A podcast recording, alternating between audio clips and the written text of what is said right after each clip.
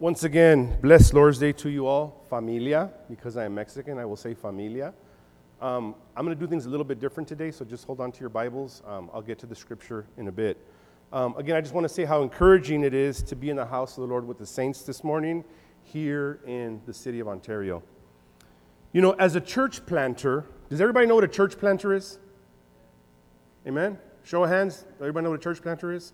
For those of you that didn't raise your hand, a church planter is somebody who starts a church from scratch, from like nothing. It's like, think of a plant. You're planting a seed, watering it, nourishing it, giving it sunlight, giving it love so that it will grow and, and prosper. And ultimately, that is what we're doing planting a confessionally reformed, gospel preaching church, and we're doing it in the hood.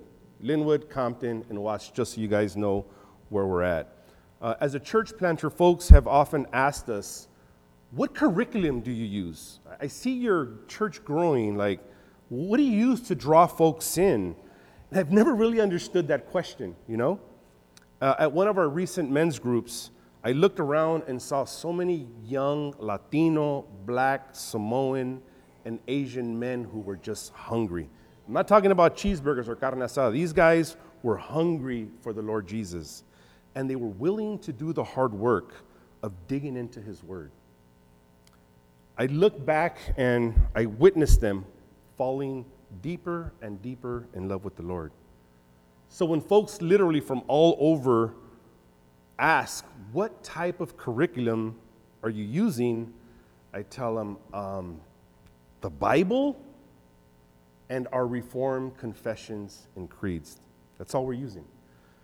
We've got no gimmicks, we've got no fog machines, we've got no fancy lights, we have no concert style worship. We got the Word of God and a people who were hungry for it. That was a great place to say amen, by the way.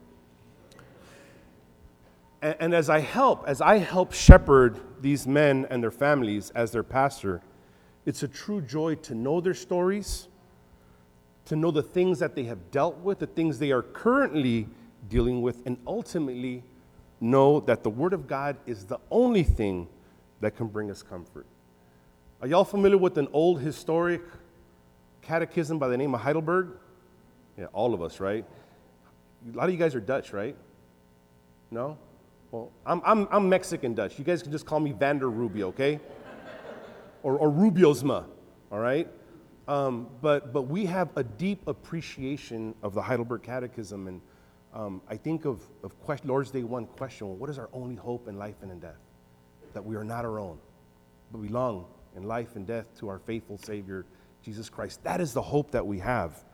Uh, you know, we've got no gimmicks. And because us, as Christians, as followers of Jesus, when we talk about people struggling with things, we all know how the story ends, right? Every single one of us knows the ending to the story. And because of that, we should be grieved. Like, we should be legit, genuinely grieved that the world is so lost. As the world strays further and further from the Word of God, we see the depravity of humanity on full display. The other day, I was sent a video of a well known politician. I'm not going to talk about politics, but there was a video of a well known politician who was quoting scripture to fit their specific need. But these politicians forget about scripture when it comes to things like abortion. These same politicians forget about scripture when it says that there are only two genders and that God made them. It's not multiple choice. Friends, because we know how the story ends, it should burden us to help make others aware too. Are you with me? It should be heavy on our hearts, knowing that there are so many people out there who are just lost, like, like really and truly, genuinely lost. I made a comment recently as I was presiding over the Lord's Supper at my church how people don't take hell seriously. One of my friends recently said that people like to air condition hell and take the severity of what it is away by air conditioning it. It's like nowadays, the only thing somebody has to do to go to hell is just die. Like, that's it. You just die. I'm sorry, to go to heaven, all you got to do is just die and, and you go to heaven. Like, I'm not kidding. For so many people nowadays, that's it. You just have to die and you get a free pass into heaven automatically. No repentance of sin, no, no faith in Jesus, no, no godly living, nothing just die. What's even more sad is that the families of some of these people, they really believe that their loved ones are in heaven.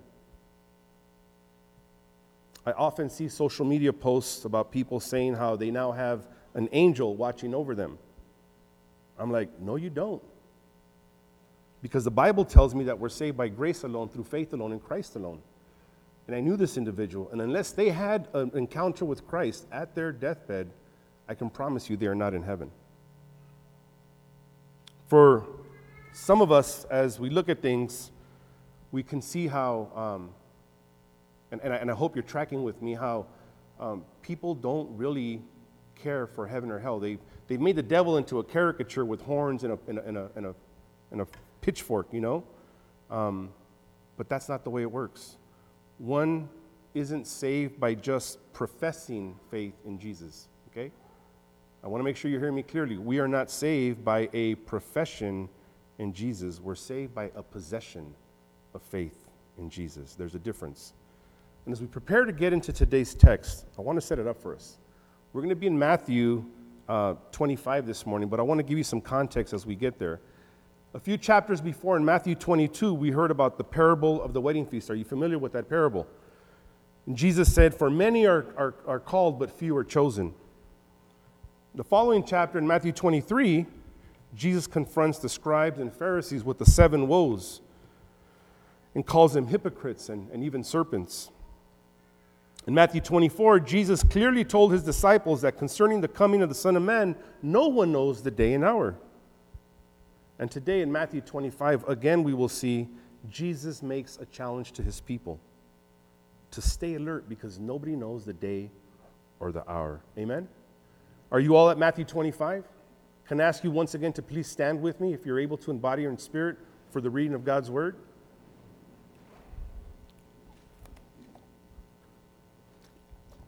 And friends, the word of God reads as follows in Matthew 25, verses 1 through 13. Then the kingdom of heaven will be like ten virgins who took their lamps and went to meet the bridegroom. Five of them were foolish, and five were wise. For when the foolish took their lamps, they took no oil with them, but the wise took flasks of oil with their lamps. As the bridegroom was delayed, they all became drowsy and slept. But at midnight there was a cry Here is the bridegroom, come out to meet him. Then all those virgins rose and trimmed their lamps. And the foolish said to the wise, Give us some of your oil, for our lamps are going out. But the wise answered, saying, since there will not be enough for us and for you, go rather to the dealers and buy for yourselves. And while they were going to buy, the bridegroom came, and those who were ready went in with him to the marriage feast, and the door was shut. Afterward, the other virgins came also, saying, Lord, Lord, open up to us. But he answered, Truly I say to you, I do not know you. Watch therefore you know neither the day nor the hour. People of God, this is the word of God. Please be seated, friends, in the presence of the Lord.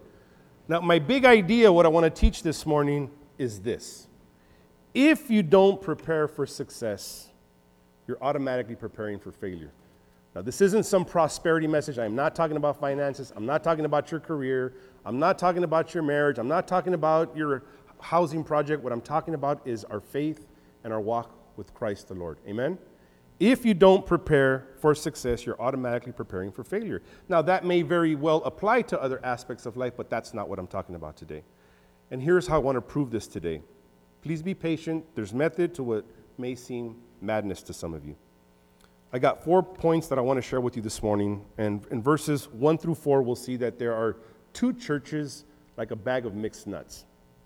In verses five through six, we'll see any guys know who Gomer Pyle is? Surprise, surprise, surprise. Verses 7 through 9, it's going to be too little, too late. And verses 10 through 13, we're going to see about the final payoff. Let me get into two churches and mixed nuts in verses 1 through 4. Let me read that again. Then the kingdom of heaven will be like ten virgins who took their lamps and went to meet the bridegroom. Five of them were foolish, and five were wise. For the foolish took their lamps, they took no oil with them, but the wise took flasks of oil with their lamps. Now, I'm sure many of you are aware of the concept of there being two churches, okay? And if you haven't uh, heard that, uh, I hope to be able to explain a little bit that this morning. But hopefully, it's just a, a reminder for most of you. Here it goes. There is a visible church, and that's all those people who go to church, those people who profess faith in Jesus, but don't really have a possession of faith. They profess from their mouth, but Christ is not really in their hearts. In Spanish, we have a saying that goes like this Caras vemos, corazones no sabemos. Translated says, Faces we see, but hearts we do not know. In other words, we can't always trust what we see on the outside. We can't be led astray by appearances. You know, some of the people that I've seen put up a facade and utter holiness, of utter holiness, these people are like the super apostles, they're like the, the, the, they're Christians on steroids. Some of those people are those that have been steeped in the most wicked of sin. At my church, I have dealt with folks who profess to love Jesus. They know theology inside and out. They know all the boxes to check off for the proper doctrine. And then they got caught by their spouse on being on sexual dating, dating websites. Now, you think that those people would want to address the sin and work it out, right? But no. Instead, what do they do? They went from our church to another church and they deceive people by trying to start all over again and again put on this facade of being super Christians. Friends, on the outside, it would appear that all those in the church have the same goal. If you're outside looking in, it would seem to be that everybody within the church all has the same goal. It would appear that we're all on the same page, expecting the same outcome, but unfortunately, not all put in the work. When I say put in the work, I want to be clear, I am not talking about a works based salvation, okay? That's not what I'm talking about but instead as a response to our salvation. We don't work to get saved, but because we have been saved, we work to give God glory, praise out of gratitude for having saved us. Now, we can look to the 10 virgins, or the bridesmaids, however you want to word it, who were waiting for the bridegroom that we just read about. Although there were 10 that were there for the very same reason, the Lord Jesus himself tells us that five were foolish and five were wise. Now, how are we to discern the difference between the wise and the fools? The Lord Jesus was clear that the bridesmaids were prepared. They put in the work and they took oil with them for their lamps, and that was wise. And those who didn't were fools. They did not put in the work, they did not prepare. What does this have to do with the church? Somebody asked me. I'm so glad that you asked. The wise and the fools can be related to the invisible and to the visible church that I talked about. In the same way that there are folks in the church who are on the same mission, profess the same faith in Christ, they talk the talk, but inside they are not walking the walk. Although they might profess a faith in Christ, they don't truly possess a faith in Christ in their hearts. Like the virgins who were all on the same mission, half of them were suited and booted, ready to go while the other half weren't. They were more focused on the things, on other things instead of being prepared. Now, there are, are many professing Christians that fall into the same patterns. Many folks profess to be followers of Jesus and they, they talk the talk, but not all are prepared for his arrival. They want the blessings from God, but aren't willing to bless God. They want the benefits of Christ on the cross without having to die to themselves or carry their own cross. Christ didn't call us to comfort, friends. I see that nowhere in the Bible, unless you're reading the book of Second Opinions, chapter 2, verse 13. And that was a joke, by the way. There is no book of second opinions or first opinions, okay? Christ didn't call us to comfort, friends. He called us to die to ourselves, to die to our desires, to die to our flesh. That his death on the cross would be applied to what we owe to God for our sins committed against him. I like to say holy crimes because sometimes people can, can water down what, what, the, what the word sin means. And we just missed the mark. No, bro, you committed a crime against the holy God, is what you did. And because of that, we must be held accountable. And that's why the cross, putting that into perspective, changes everything, friends. It changes everything. But not everybody is trying to hear that. There is no crown without the cross. In the parable of the wheat and tares, it teaches us how a man sowed good seed in his field, but while his workers were sleepy, not doing what they were supposed to, the enemy came and sowed uh, seeds among the wheat of tares. Now, they both look the same, but one is good while the other is bad. The workers asked if they should pull up all the weeds, right? And listen to what the Lord Jesus responded in this parable. He said, No. Like, like don't pull them all out, lest in gathering the weeds, you root up the wheat along with them. Let both grow together until the harvest. And at the harvest time, I will tell the reapers, gather the weeds first, bind them in bundles to be burned, but gather the wheat into my barn. In the same way, the good wheat and the bad weeds or tares grow together and look the same, so it is within the church. In which you have people who look and talk like they're true believers, but they're not. In the end, they will be a part of the bundles of weeds that Christ said to gather up and set them apart to be burned.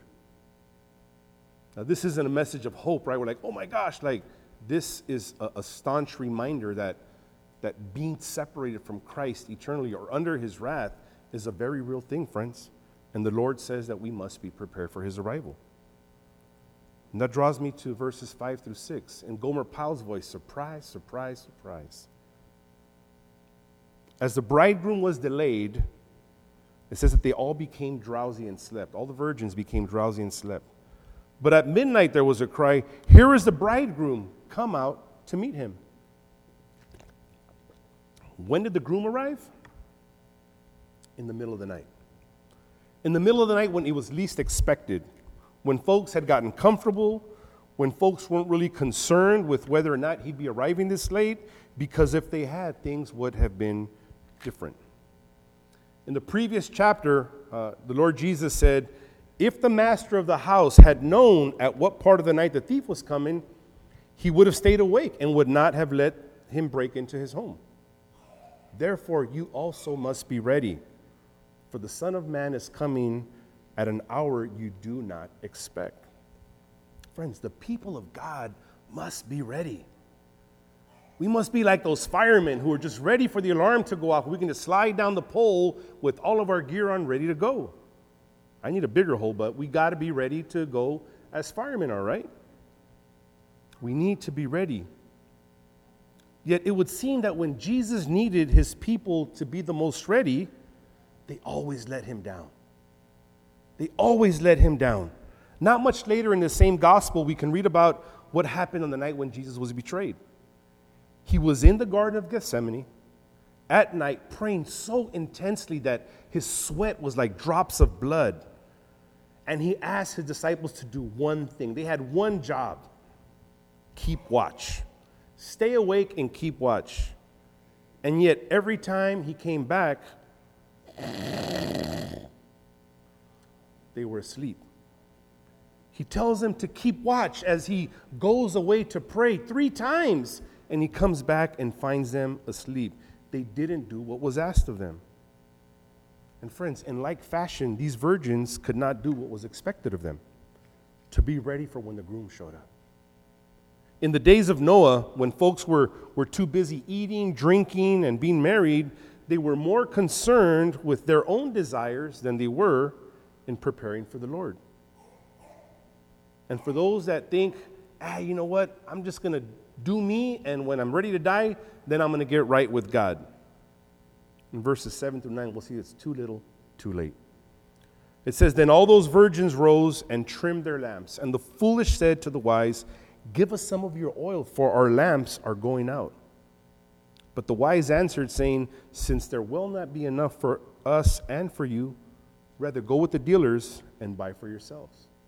Friends, Christ might delay but make no mistake, friends, when he comes to judge, it will be sudden and irreversible. Christ might delay, but when he returns, it will be sudden and irreversible. And here we see the Lord Jesus reinforcing this. His return will be when no one expects it, and it will be irreversible.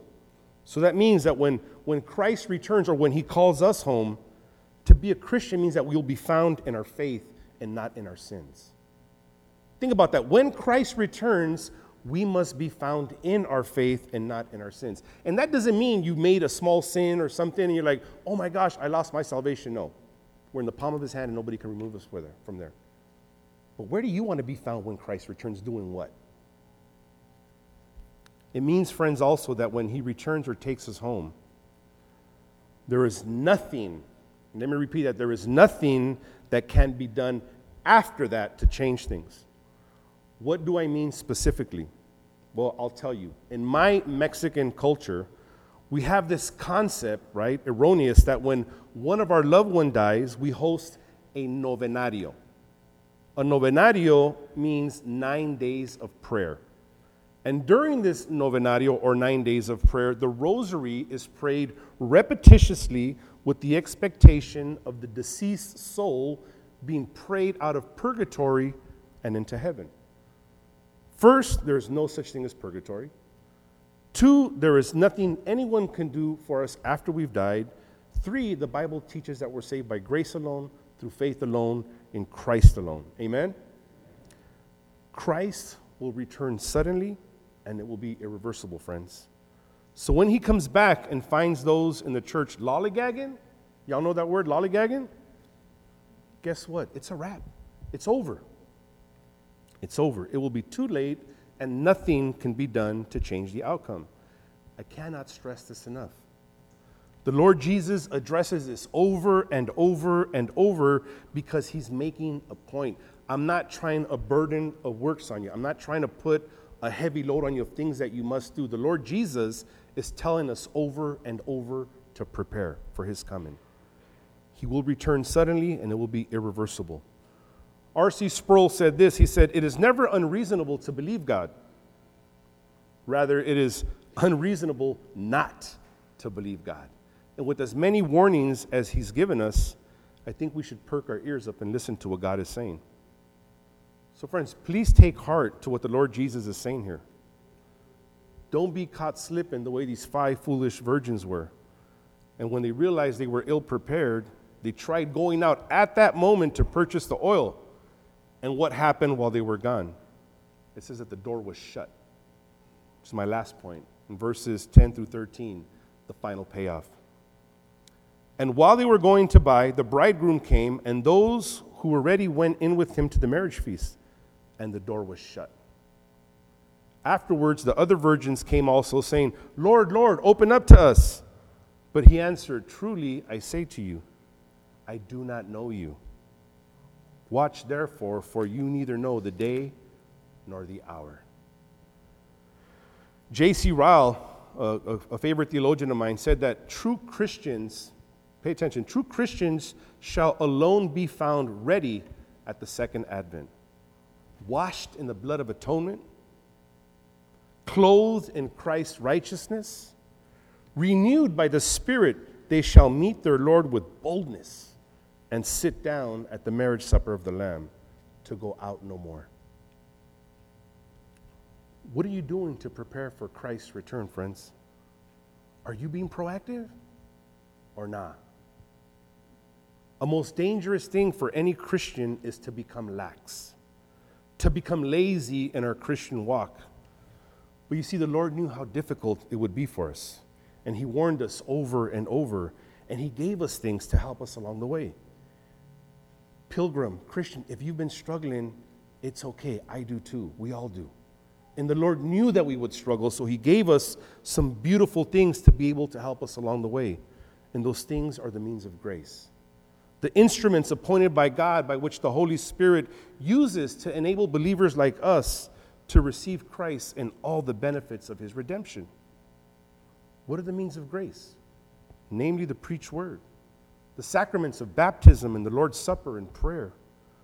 We know that these things can't happen alone, so we must be connected and committed to a local church for corporate worship, for service, and fellowship. Friends, the final payoff with Christ is determined by whether or not we're found in Him or in our sins when He returns or calls us home. That's it. If He would have returned last night, where would He have found you?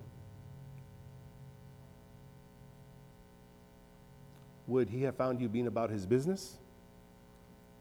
Or would he have found you giving more attention to someone or something else? Would you be waiting and seeking the praise of others or waiting to meet our Savior? When we stand before God in judgment one day, because every single one of us, every single one of us will stand before God in judgment one day, and we're all going to hear one of two things I want to say. And the first is this out of Matthew 25 21. Well done, good and faithful servant. You have been faithful over a little, I will set you over much. Enter into the joy of your master. Or Matthew 7 23. I never knew you. Depart from me, you workers of iniquity. Let me ask the question once again to help us reflect for a moment and examine our own hearts. What will be your final payoff? What will be your final payoff? And how do you know this? What does this mean for us as believers? Anybody got a competitive spirit in here? For the three of you that do, this is for you, okay? For the rest of you, pay attention. This challenge is for every single one of us, friends, okay? I want to challenge you with what we've read today and how we can practically apply this to our lives. Philippians 2:12 says, "Work out your salvation with fear and trembling." Work out your salvation with fear and trembling. And I have three ways I want to help us do this. And the first is this can we just trust Christ? Trust Jesus. I mean, can we just trust Him with our salvation and nothing else? That doesn't even make sense, right? How are we going to trust Him with just our salvation, but not trust Him with our marriage, not trust Him with our finances, not trust Him with our children, not trust Him with what's happening in the world where we freak out every time we turn on the news and think that's it, He's coming back? We're not dispensational, we're reform folk. Whenever He comes, He comes, we're going to be okay because it's in His hands, not ours. Let us trust Christ we can trust Him with the absolute and most important thing ever, which is our salvation. And that means if we can trust Him with that, we can trust Him with everything else. John 14, 1 says, Let not your hearts be troubled. Believe in God, believe also in me. That's the Lord Jesus. Trust the promises of Christ, trust the warnings of Christ, trust the help that comes from Christ, trust the, the process that Christ gives us. Trust the Word of God that tells us about Christ. And friends, trust the institution, the bride of Christ, the very one that He died for. Now, you might be thinking you trust the Word of God. You might be thinking, I'll trust the promises and warnings of God. But I'm not really sure about the process, and I don't know about the institution. Maybe you've been hurt by the church. Many of us have. But can I share something brutally honest with you? Do you know what God uses to help us heal from church hurt? The church. God uses the church to help heal us from church hurt. The church is not perfect, but it's what God uses for his people. The local church is what God uses to feed and to protect his sheep. The church is what God uses to mature our faith, to encourage, and to hold us accountable. And the process, you might not like it because there will be pain, there will be hardship, and there will be struggle. Often at the hands of loved ones or people we trust. But God uses every last bit of it for His glory, for His honor, and for His praise. So if we trust Christ, let us live for Him too. That's my second challenge. Trust Christ, live for Christ. To live for Christ means to die to ourselves to carry our cross. To live for Christ means that we trust in His Word, and if we trust His Word, that means we must know His Word, right? We can't trust in something that we don't know. Do you know what His Word says and teaches, friends? The Apostle Paul said that, that it was his eager expectation and hope that he wouldn't be ashamed, but that with full courage, now as always, Christ would be honored in his body, whether by his life or by his death. Because for him to live is Christ and to die is gain. Have you heard that scripture before?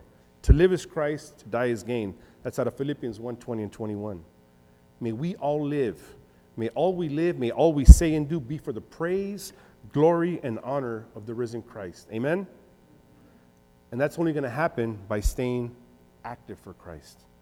That's the third part of the challenge. Stay active for Christ. Let's, let's trust in Christ, let's trust God's word, and let's stay active for Christ.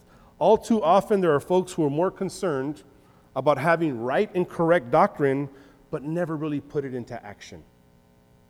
And I think in the Reformed and Presbyterian world, we are so guilty of that. I think all of us collectively, we have been so guilty of that. We have a saying at our church that it's about head, heart, hands. What does that mean? It's not a preschool song. Head, heart, hands, okay? Our theology must go from our head to our heart to our hands. It must be put into action. Our theology must have feet as well. This is not a biology class, but our theology must also have feet. Means it's got to be active. It's got to move and be active for Christ.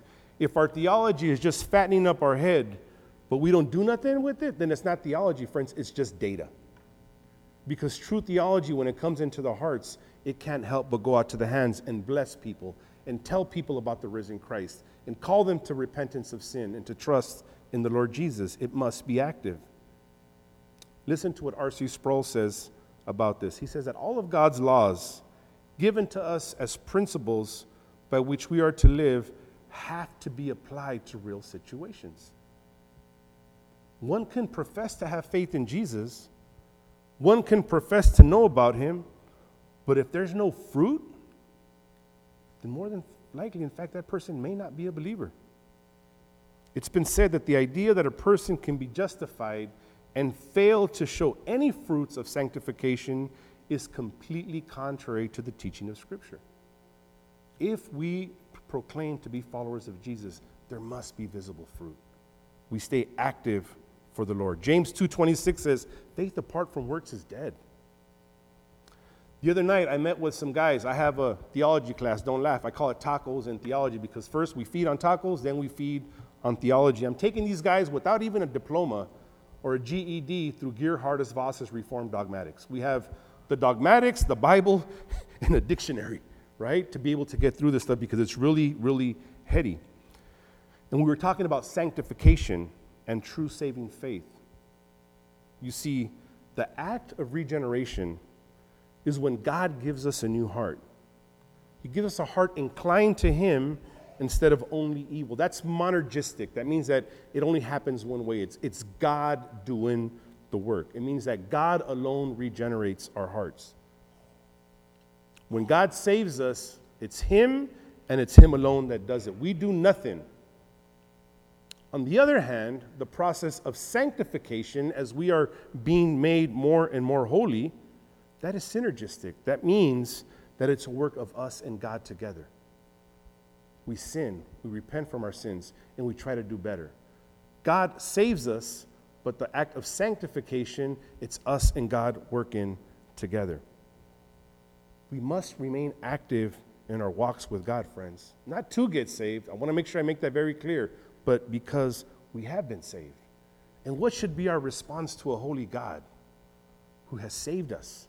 from the wrath that surely awaits us for all those crimes committed against the holy God.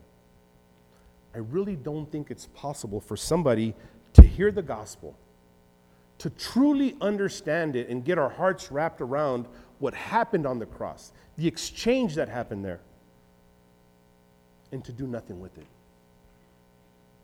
To know that Christ lived a perfect life that we never could. To know that he was tempted in every way you and I were, yet never sinned, to know that, that he voluntarily went to the cross to suffer a most gruesome death that we deserve, to pay for the sins of all those people who would ultimately place their faith in him, to know that our crimes committed against the holy God have been paid for by Jesus, to know this and still remain lazy, to know this and still remain slothful and flat out flippant or disobedient to what we've been called to do, is to not understand the gospel at all and to have no faith in Christ at all, friends. Let us work out our salvation with fear and trembling. Let us be mindful of the glorious work that Christ did for us, his people. And let us be mindful that we are both believers and unbelievers in the church at times. Let us be mindful that one day the Lord will return when we least expect it. And if we're not prepared, anything done then will be too little and too late. But as his chosen people, let us be cognizant of the final payoff, which is an eternity in the presence of our Creator, to worship Him forever and ever. And because of that, let us work out our salvation with fear and trembling. Amen? Let's pray. Triune God, we, we thank you for the cross without which, without which we'd be utterly lost. We thank you for the gift of regenerating our hearts and the faith that you have placed there. Would you please strengthen us to always be mindful that, that if we aren't planning for success with you, we're automatically planning for failure? Would you please help to remember, to have us remember to work out our salvation with fear and trembling by always trusting in you, by living for you, and staying active for you? Please let us think long and hard as well as take action as to how we can be better prepared, Lord, and continue to prepare for your return. That we would be like the wise bridesmaids we read today, that were in fact prepared. You deserve our best and nothing less than that, because you are worthy of our praise, our honor, and our glory. And Lord, we know that we cannot do this on ourselves. May you please strengthen us by way of your Holy Spirit, that all we do would always be for you. But we know that when we fall, because we will, your grace will be sufficient for us. And all of God's people in one loud voice said, Amen. Amen.